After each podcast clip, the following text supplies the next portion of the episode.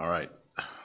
The scripture reading was read um, from the book of Colossians, chapter two, starting at verse eight. I'm going to read the scripture reading again.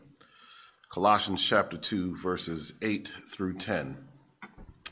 Beware lest any man spoil you through philosophy and vain deceit, after the tradition of men, after the rudiments of the world, and not after Christ. For in him dwells all the fullness of the Godhead bodily, and ye are complete in him, which is the head of all principality and power. Our message this Sabbath, a continuation of our series on apologetics, is the mystery of the Godhead. The mystery of the Godhead. Let us pray. Father God, we thank you for this opportunity to study your word. Once again, Lord, I ask that you make me just a nail upon the wall, a rusty, sorry nail, Lord. But upon that nail, Lord, I ask that you hang a portrait of Jesus Christ. Let Eric Walsh not be seen or heard today. Instead, Father, let us hear a word from the throne room of grace. This is our prayer in Jesus' precious and holy name. Amen. All right, a lot to cover today. So we're going to jump straight to the book of Acts, the sixth chapter. Acts chapter six. Um, I'm going to move quick. There's a lot of verses I want to share today. Um, but I want to start, as I always do, with a story that sets up our topic of the day. In Acts chapter six and verse seven, um, we get a picture of what the church was like um, when in Revelation chapter two, Jesus um, introduces us to the church of Ephesus, prophetic church of Ephesus. This is what the church was like during apostolic times. Here's what the Bible says, Acts six and verse seven, and the word of God increased, and the number of the disciples multiplied in Jerusalem greatly, and a great company of the priests were obedient to the faith. So the church was growing. In fact, they just chosen uh, disciple uh, um, uh, deacons, and one of them was a man named Stephen. The Bible says in verse eight, and Stephen, full of faith and power, did great wonders and miracles among the people. Stephen was a powerful young man. The Bible says in Acts six and verse nine, then there arose certain of the synagogue, which is called the synagogue of the Libertines and Cyrenians and Alexandrians, and of them of Cilicia and of Asia, disputing with Stephen. So they began to challenge Stephen on his beliefs of this burgeoning new uh, religion, this, this, this, this group they call those who follow the way, Christians. They began to challenge Stephen, but Stephen, the Bible says, was full of power. Look at this, verse ten. And they were not able to resist the wisdom and the spirit by which he spake. When they came for Stephen, now this is also kind of the setup for how Paul, then Saul, is introduced into ministry in a sense, but they could not deal with Stephen. This is why we are studying apologetics, because each of us, like Stephen, must be prepared to give an answer. Since we've been, since these sermons have come out, I've heard from people around the world, and one person in Australia who grew up in under Soviet um, uh, communist rule wrote me a thank you for the first two in the, in this series, and told me that as a child under communism, her family taught her what she believed, and she said many times, when she went to school, the teachers would challenge her in the Soviet Union on what she believed. And she was a, she knew, thing is deep, she knew the scriptures to defend her belief by heart. And she would answer the teachers. She, she wrote me and told me that, in fact, some of those teachers would literally show up in church,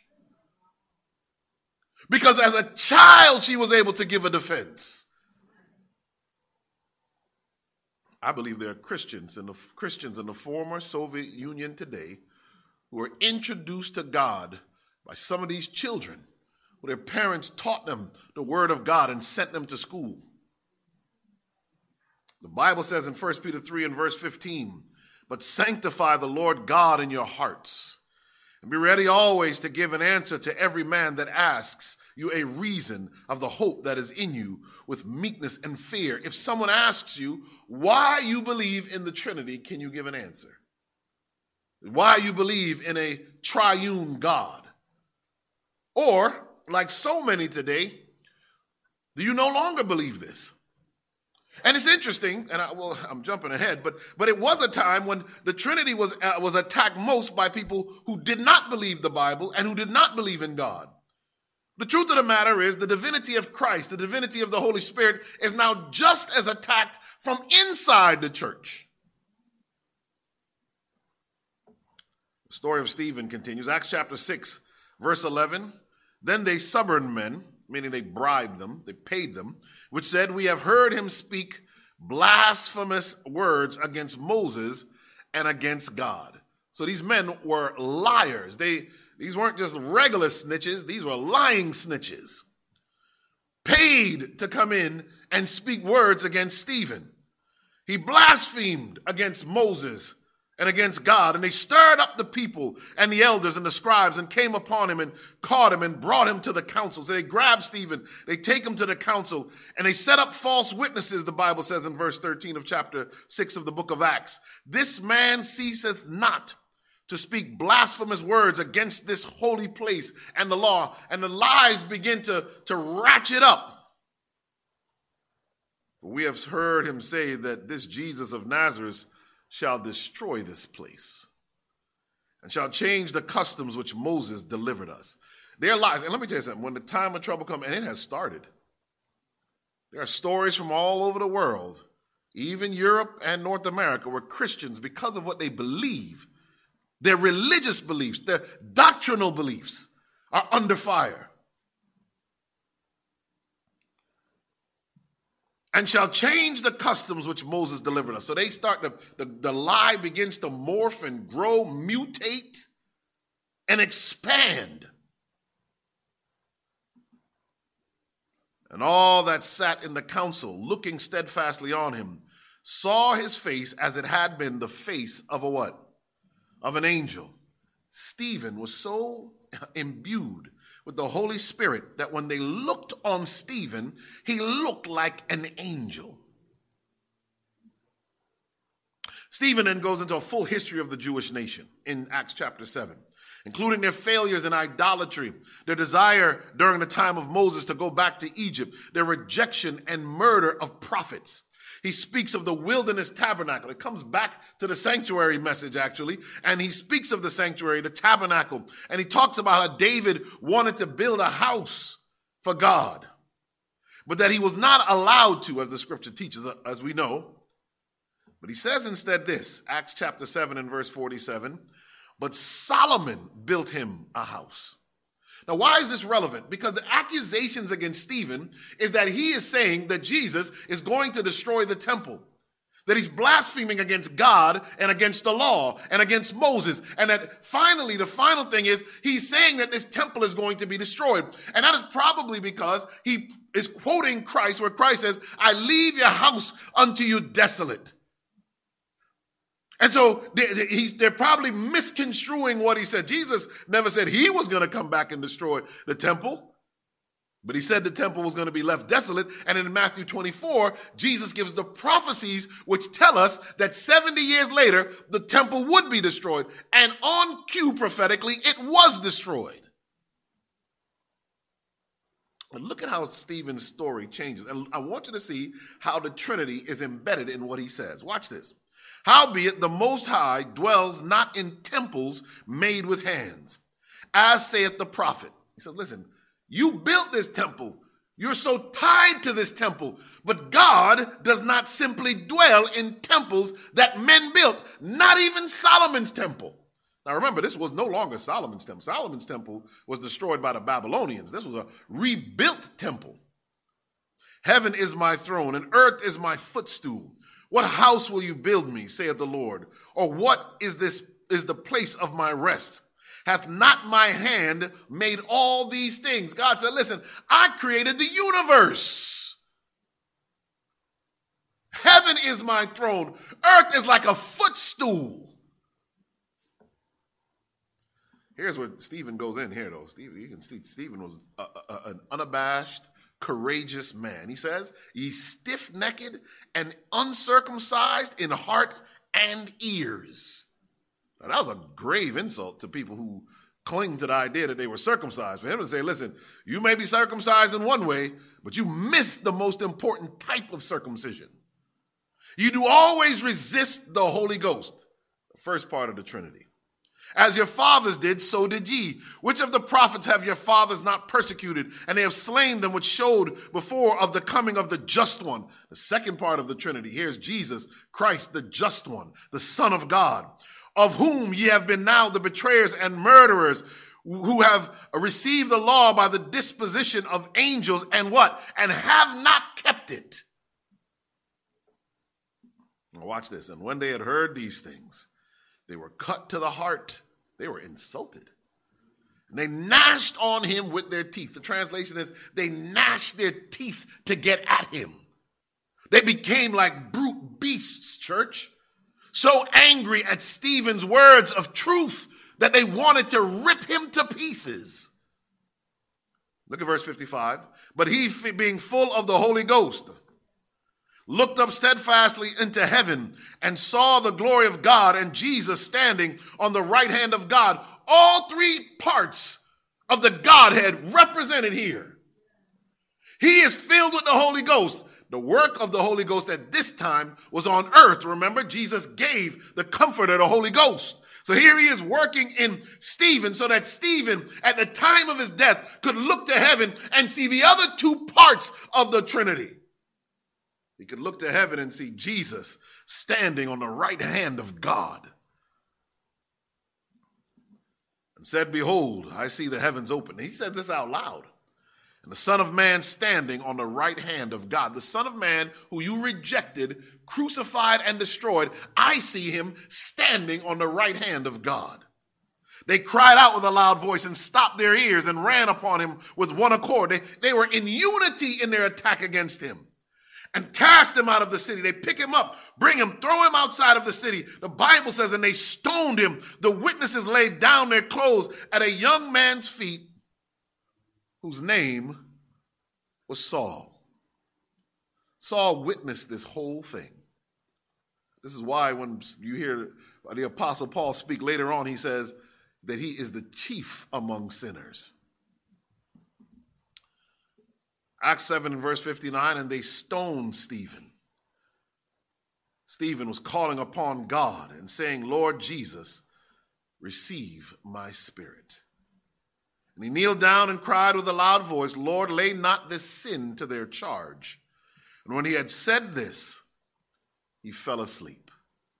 Here is the first martyr of the Christian church, who even at his death, he sounds like Christ on the cross, where Jesus says, Father, forgive them, for they know not what they do. He was so full of the Spirit of the living God that Stephen was died not angry with his murderers.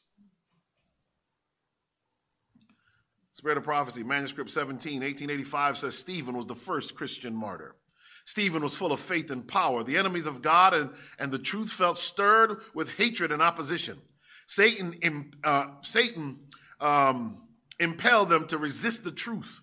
Stephen had to meet an argument, in argument, the most artful, deceptive uh, disputant, hoping to confuse and put down his arguments.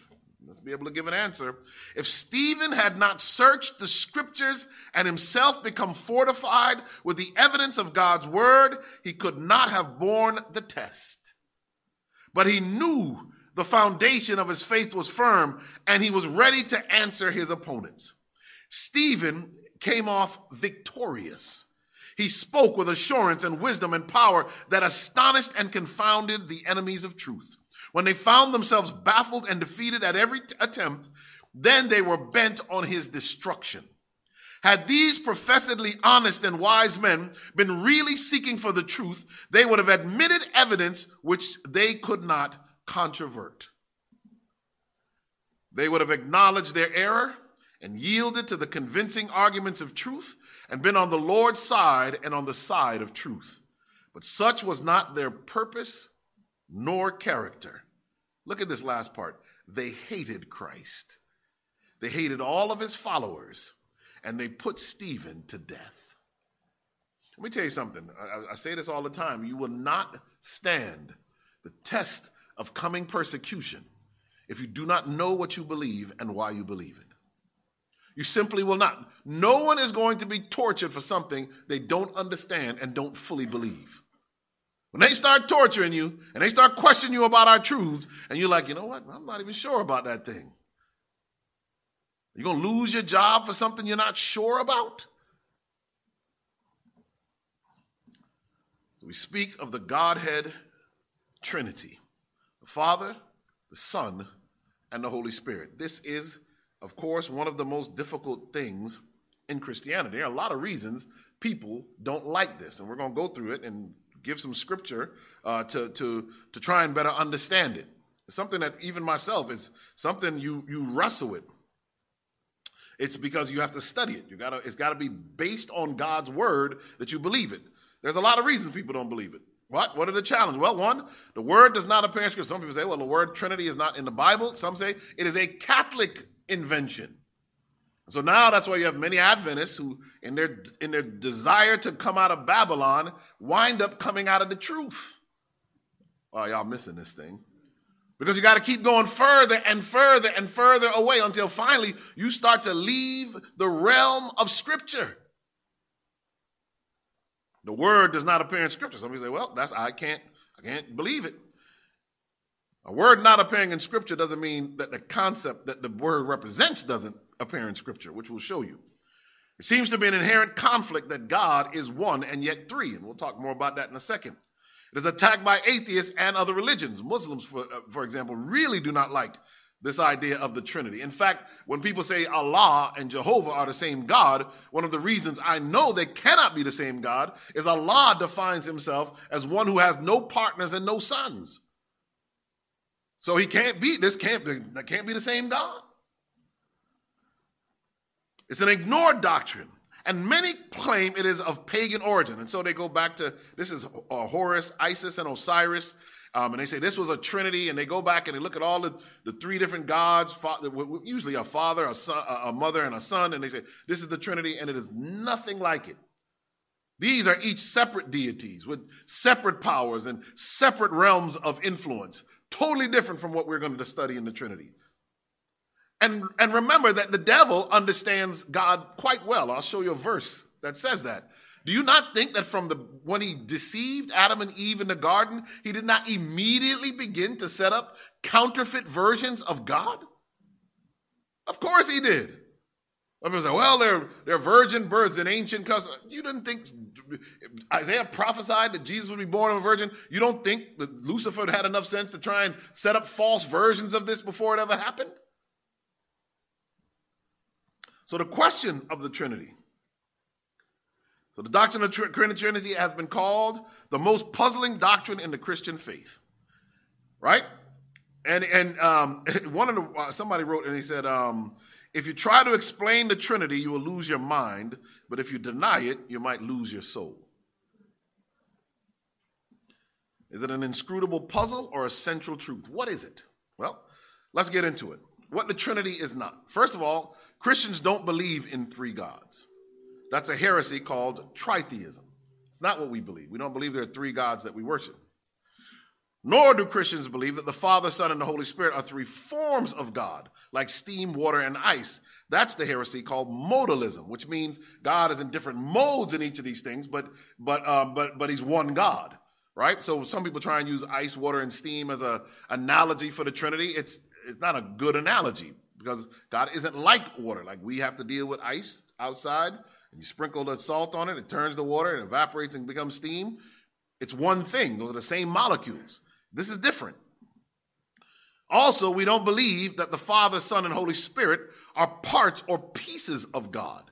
That would imply that Jesus is one-third God, the Father is a third God, and the Holy Spirit is one-third God.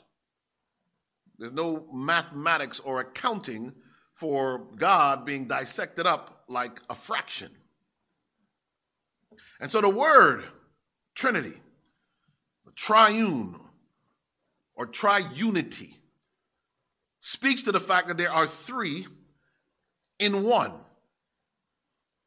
This is a concept that is difficult, but we're going to get into the word of God to try and show it. So what does the Bible say? The first thing you have to understand if you're going to step into this is that the first principle is that there is only one God. That is not a wavering principle. And here are the verses. Isaiah forty-four and verse six. Thus saith the Lord, the King of Israel, and his Redeemer, the Lord of hosts. I am the first and I am the last. And beside me there is what? There is no God. There's only one God. Deuteronomy four thirty-five, unto thee it was showed that thou mightest know that the Lord, he is God. There is none else beside him.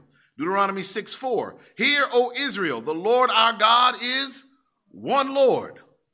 In the New Testament, First Timothy two and verse five, for there is one God and one mediator between God and men, the man Christ Jesus. James two and verse nineteen, thou believest that there is one God? You do well. The devils also believe and tremble. So there's only one God. The Bible is clear on that. So to really understand God, you've got to go back to the beginning. Genesis chapter one and verse one. In the beginning, God created the heaven and the earth. What does that mean? That means before God, there was nothing.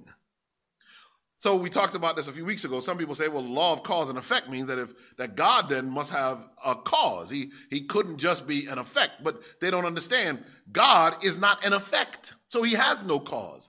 He pre-existed the world. In fact, he exists above time. That's why when God speaks of himself, he says, I am.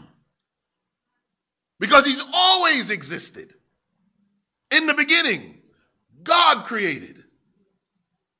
Wow. So watch this. We know that there's only one God, but the Bible also speaks to a plurality of God. Look at Genesis one, twenty-six and twenty-seven. And God said, let us, us is plural, make man in our image. That is plural.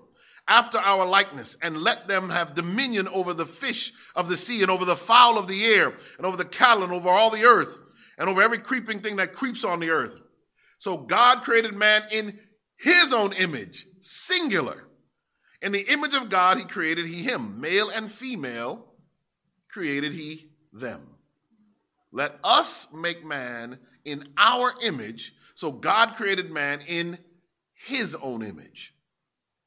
Start to start to begin to understand the Trinity. Now, the Trinity is not totally revealed there. The Old Testament has the New Testament in it concealed. The New Testament has the Old Testament in it revealed. Once you start to understand that, the Bible begins to come alive. In the beginning, God created heaven and earth. Verse twenty-six, and God said, let us make man in our image and after our likeness. The word there is Elohim. The noun Elohim is plural, but it is always used with a singular verb when it speaks of the true God. This indicates a unity and diversity within the nature of God. This unity and diversity is revealed in Scripture as the doctrine of the Trinity. Not an, not an end in A I M, which is dual, but in I am, Elohim, I am, which is three or more. The very way it's set up, the way the word Elohim is there in the Hebrew, speaks to a plurality to God. Now, it does not by itself show to prove the Trinity, but it leaves you the space to st- keep studying the Trinity. And so you go to the other book of the Bible that begins in the beginning. That's the book of John. The book of John begins to give you the rest of the picture. There's a plurality to God. John one, verse one, in the beginning was the Word, the Logos. And the Word was with God, and the Word what? Was God. He was with him, and he was him at the same time. The same was in the beginning with God. All things were made by him, and without him was not anything made that was made. In other words, this is speaking, of course, of Christ, as we're going to show you in a second. Nothing was made that Jesus didn't make. And he was with God in the beginning. And he was God from the beginning. Now, we'll get back, we'll come back to John one. But I tell you that this all by itself shows you that when the Bible wrote, when Moses wrote Genesis one and verse one and spoke of Elohim, here you begin to get the Bible expanding on that concept.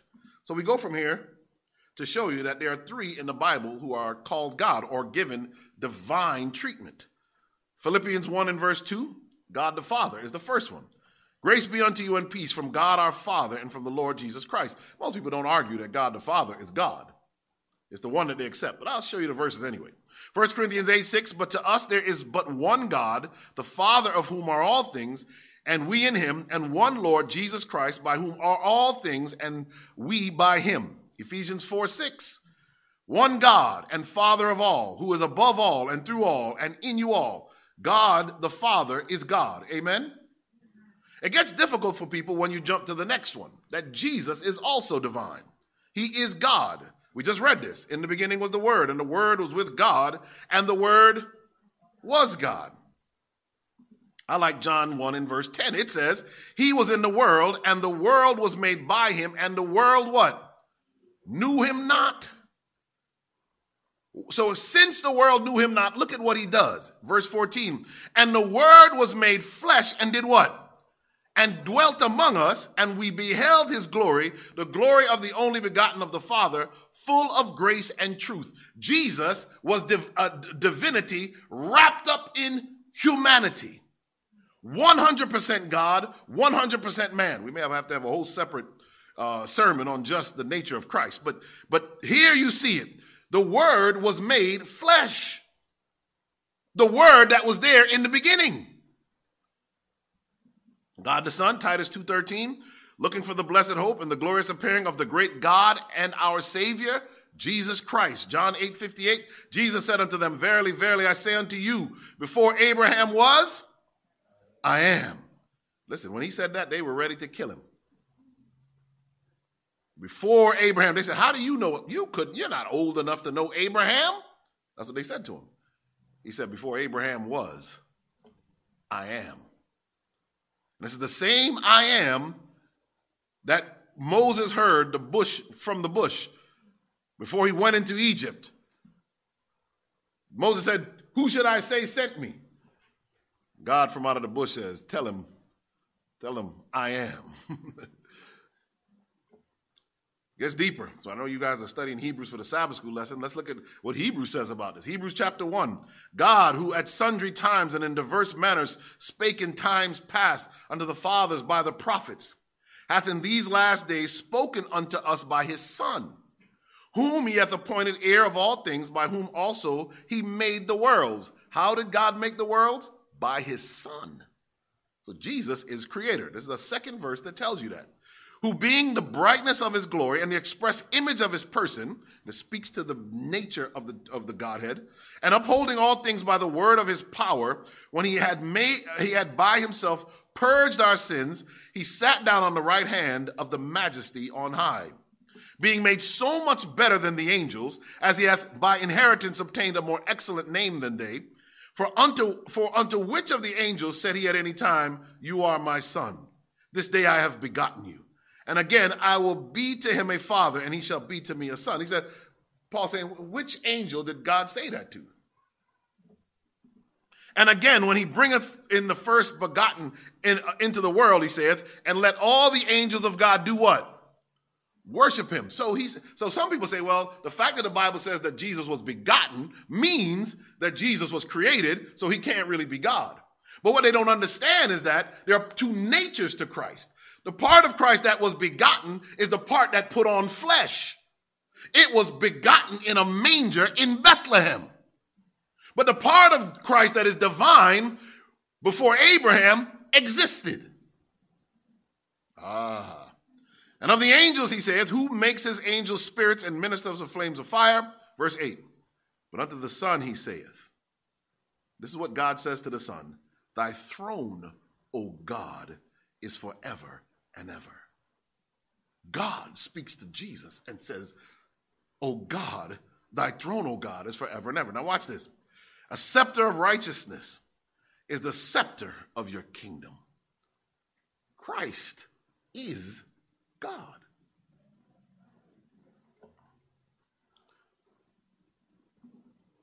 John twenty-eight and verse twenty-seven. Then said he to Thomas, reach hither thy finger and behold my hands, and reach hither thy hand and thrust it into my side. Be not faithless, but believing. And Thomas answered and said unto him, my Lord and my what? And my God. Jesus said unto Thomas, because you have seen me, you have believed. Here's the promise to each one of you. Blessed are they that have they, that have not seen and yet have what? And yet have believed.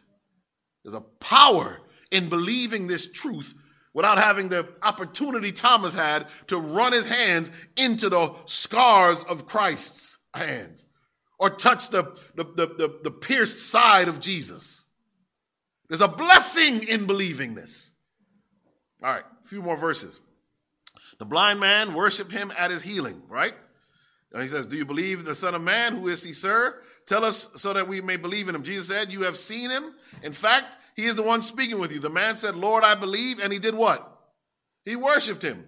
Would Jesus accept worship if he wasn't God? What happened in Revelation when the angel, when, they, when John fell before the angel to worship him? He said, hey, don't do it. I'm your fellow servant. You can't worship me. When they tried to worship the apostles, when they did great works in the book of Acts, the apostles said, hey, hey, hey, don't worship us.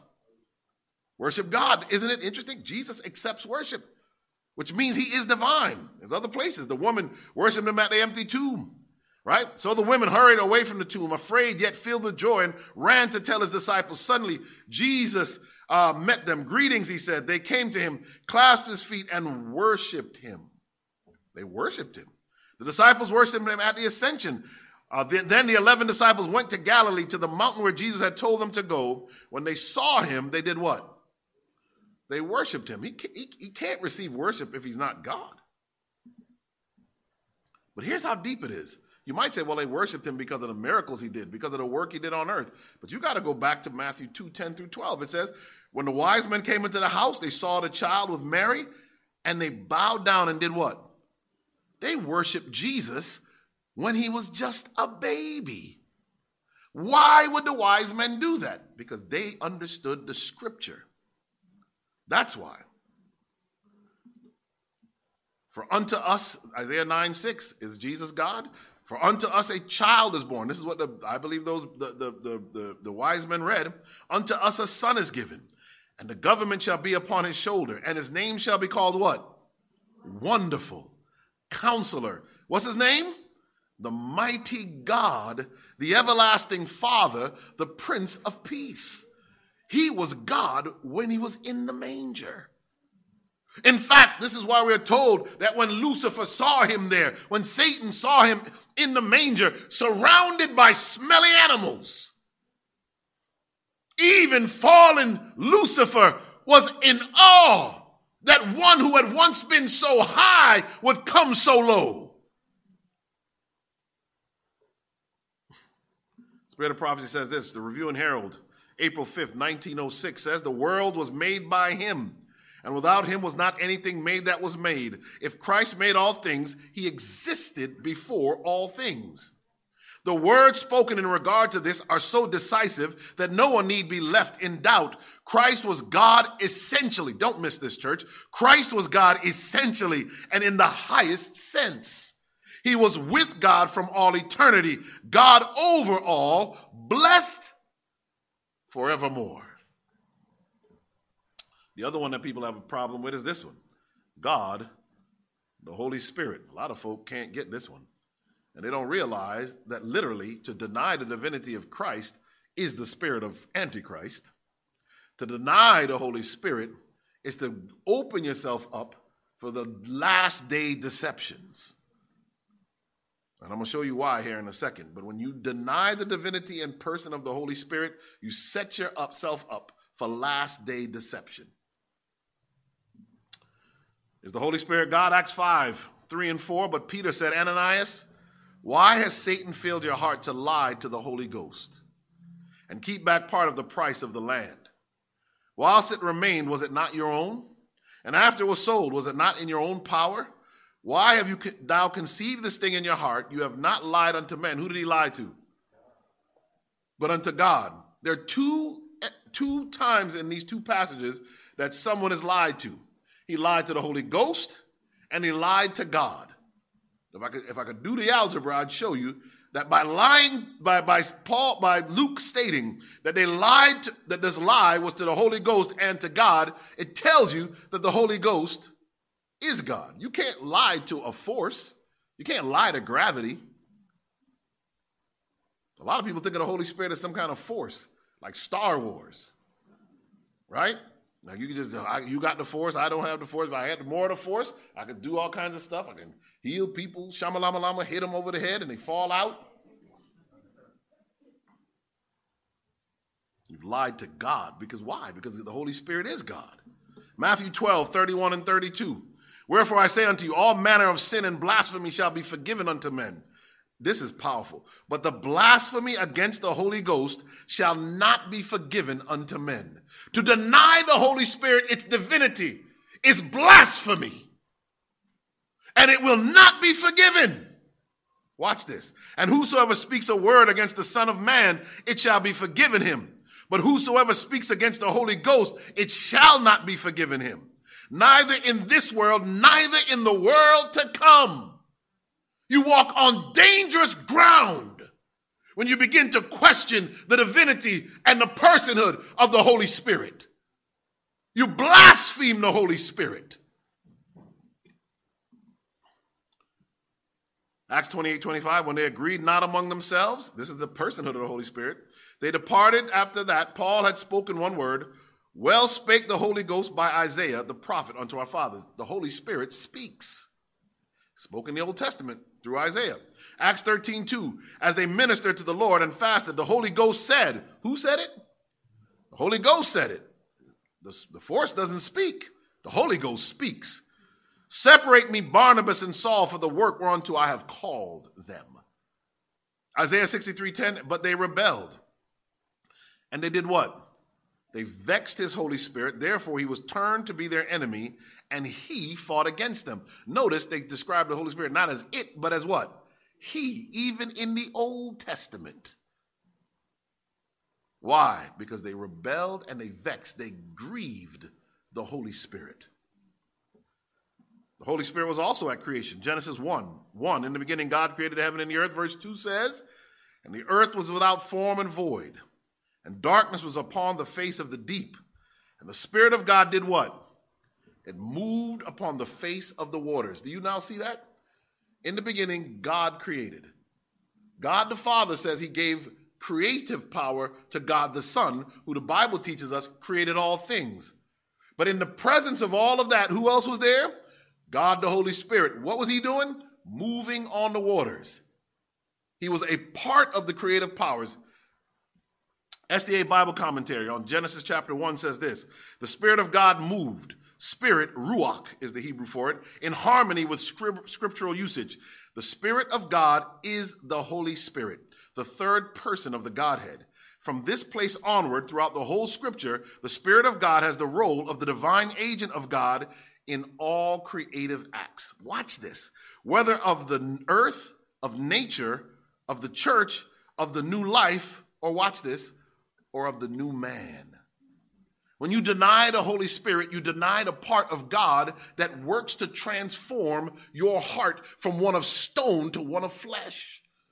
You deny the part of God that transforms the character and allows you. In fact, the Bible says that what part of the Godhead is it that seals, that gives the seal of the living God? The seal is done by the Holy Spirit.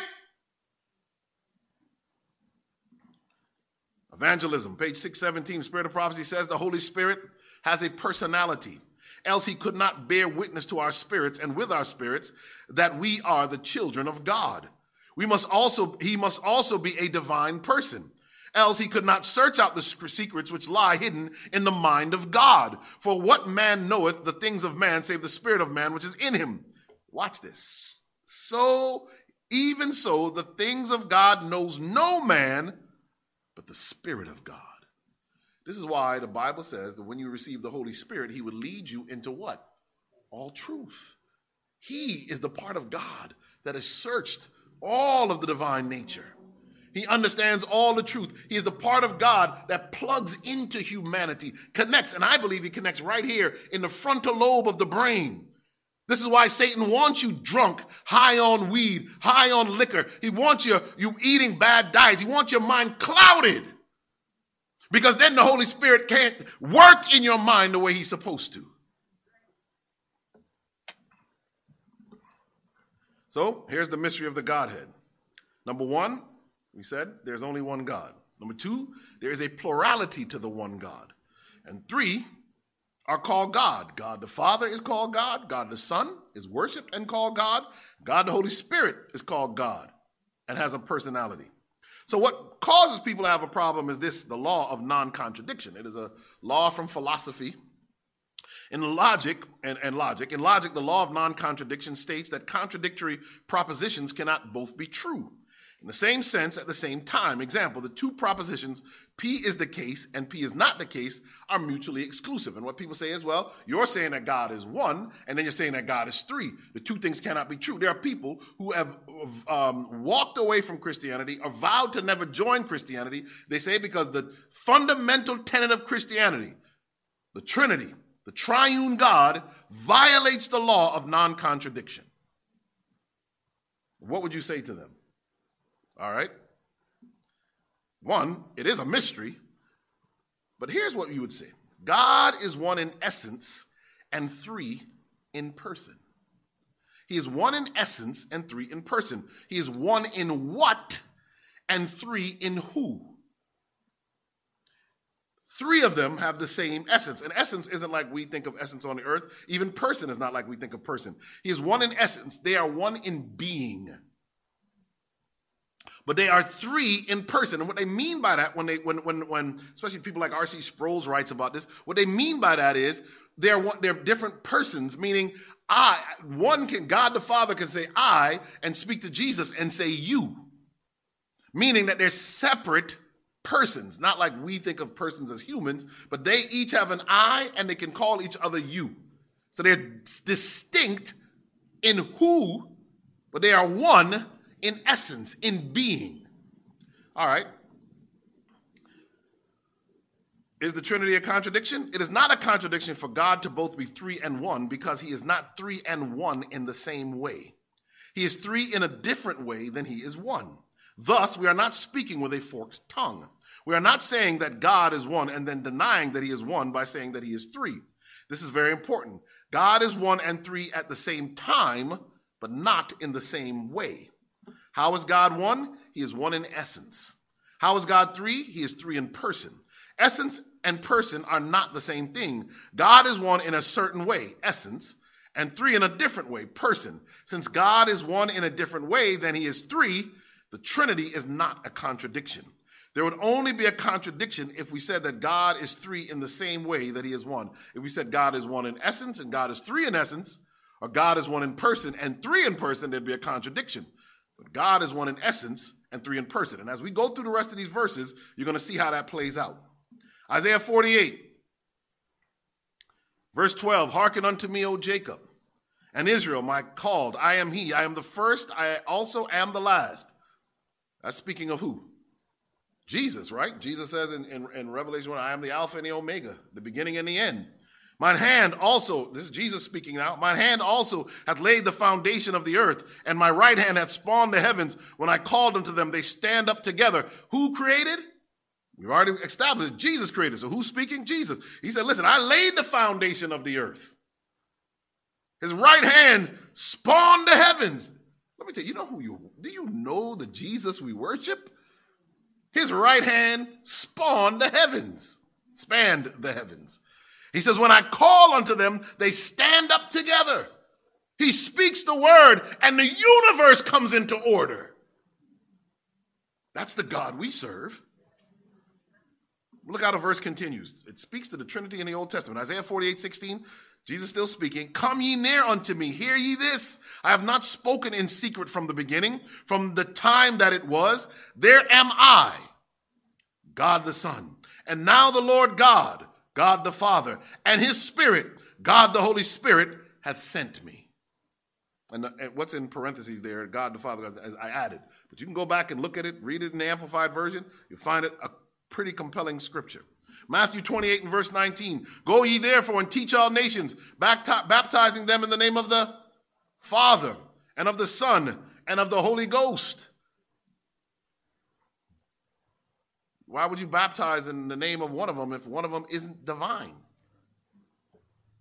For there are three that bear record in heaven. John five seven really makes this thing clear. There are three that bear record in heaven, the Father, the Word, and the Holy Ghost. And these three are what? One. They are one in essence, but three in person.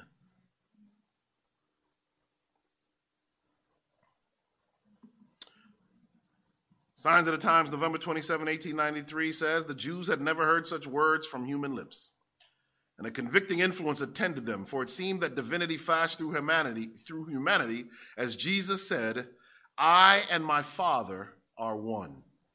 The words of Christ were full of deep meaning as he put forth the claim that he and his Father were one, that he and the Father were one substance, possessing the same attributes. One in essence, the spirit of prophecy is here, one in substance. One what, three who's. What is the application of all of this? Number one, God is love. He was love before anything was created. In fact, let us rejoice that the, in this triune God, right? Because the, the way salvation works, that when we were lost in sin, our God acted in every person of his being to save us. Right? The Father gave the Son, John three sixteen. The Son offered himself on the cross, and the Holy Spirit brought us to Jesus. Each aspect works together to save us.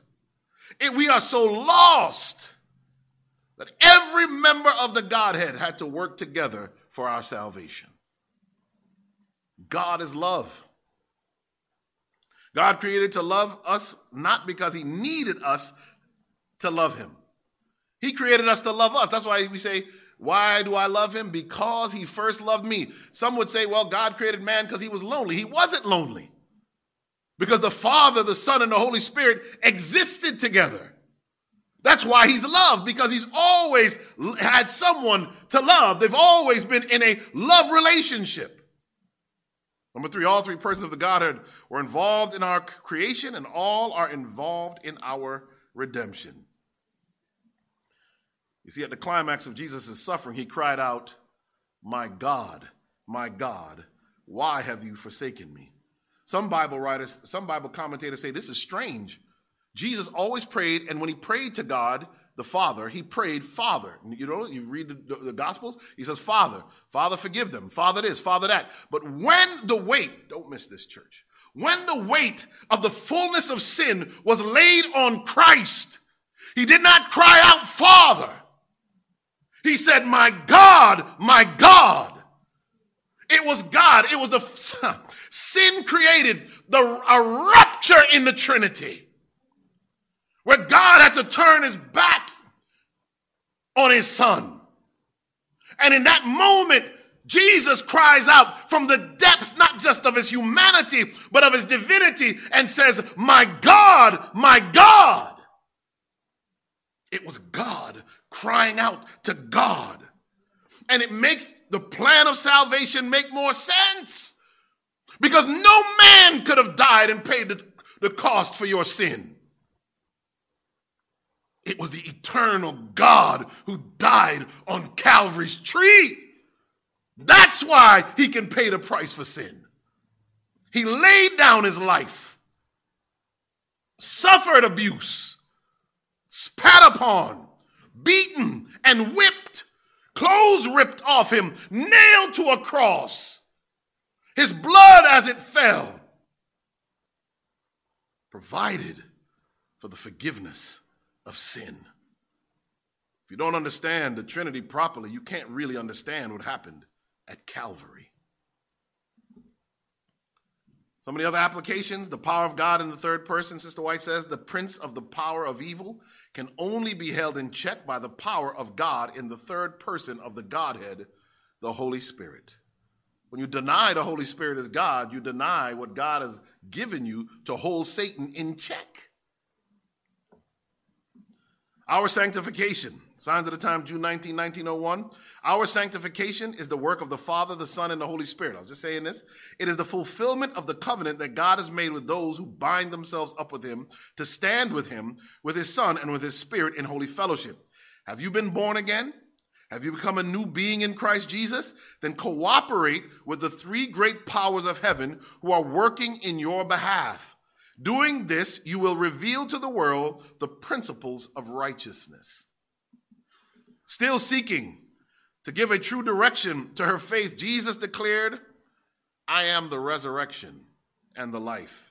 In Christ, look at this, church. In Christ is life original, unborrowed, underived. He that hath the Son hath life. First John five twelve. The divinity, don't miss this, the divinity of Christ is the believer's assurance of eternal life. Did you get that? If he's not divine, then he couldn't have paid the price. His divinity is the assurance of our salvation.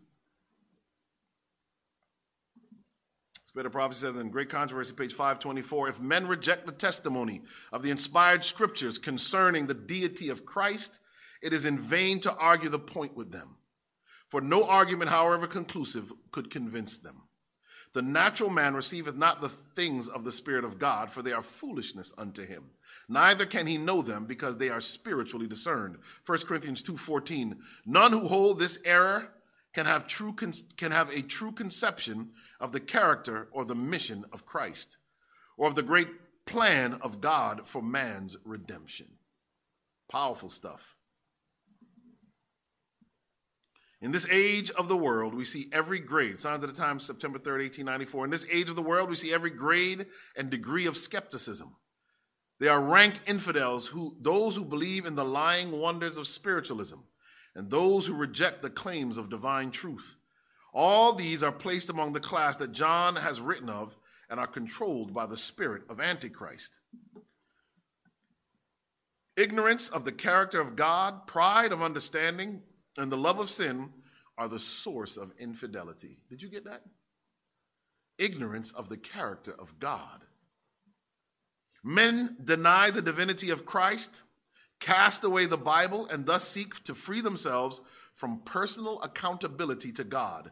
They bring the Bible into conflict with science falsely so-called. Remember we talked about this? The atheist says, you know, attacks the Christian and says, listen, they're going all the way back to uh, Marx and Engel and the founders of communism. They said, listen, the, the, the religion is the opiate of the masses. You know what the Christian responds and says? The reason the atheist runs from God is they want no accountability. They know one day they're going to have to stand before the judgment seat of the living God. So they work their whole lives to deny his existence. They bring the Bible into conflict with science falsely so-called. These doubters can start inquiries which the most humble and pious Christian would be perplexed to know how to understand, how to answer. But because their queries cannot be answered is no evidence that the Bible is not true. A little child is asked questions in regard to God, the soul, and the future that the most learned could not answer. Ellen White finishes it this way. The truth of God's word will be revealed to those who are of a lowly heart, who will comprehend its duties and obey its precepts. It is pride of opinion that leads to skepticism and to the denial of the divinity of Jesus Christ. Skepticism has its origin in love of sin, love of ambition, and self-exaltation. Church, I'll finish with this. This is a, this is a serious doctrine. One that I challenge you to go home and study for yourself. One that you need to understand. It's not just to understand it so you intellectually understand it. That's not enough. We must spiritually understand these doctrines. Meaning that the doctrine should create a change in our lives. That they should make us into new people, these doctrines. We should no longer be as we were, but we should be different in Christ Jesus. And unless we get there, church, we're in trouble. But what I, what I, what I, as you, as you read this, what I realize many of our people are struggling with is, is arrogance and arrogance of opinion. When you study the Godhead, you realize how humble Christ had to be to come to earth. That's why the Bible keeps saying that he is meek and lowly. There is no such thing as an arrogant Christian. It's an oxymoron. It violates the law of non-contradiction. because you can't be arrogant and Christian, because by definition, the very uh, fiber of the Christian, the substance of the Christian is humility, the desire to always be right, to win every argument. I have people coming at me all the time on uh, WhatsApp, always arguing with me. And sometimes I just say, and I'm like, this person could care less if they're right. I mean, if they're if, if it's the truth they're speaking, what they just want to be is right. This is about ego. And once ego comes in the mix, Satan gains control. When we study the Bible and study truth, we must be humble. Don't open your Bible to read it, and don't ask first for the Spirit of God to lead you into truth and to remove arrogance and pride. These are heavy doctrines. But let me tell you something. The plan of salvation really only makes sense when you understand this doctrine, the way the Bible teaches it. And even more importantly, the, the concept of the Antichrist, and that Satan is going to come as an angel of light. If Satan is only one, he's not a trinity. There's no, no, no plurality to Satan. So of course he wants to take that away from God.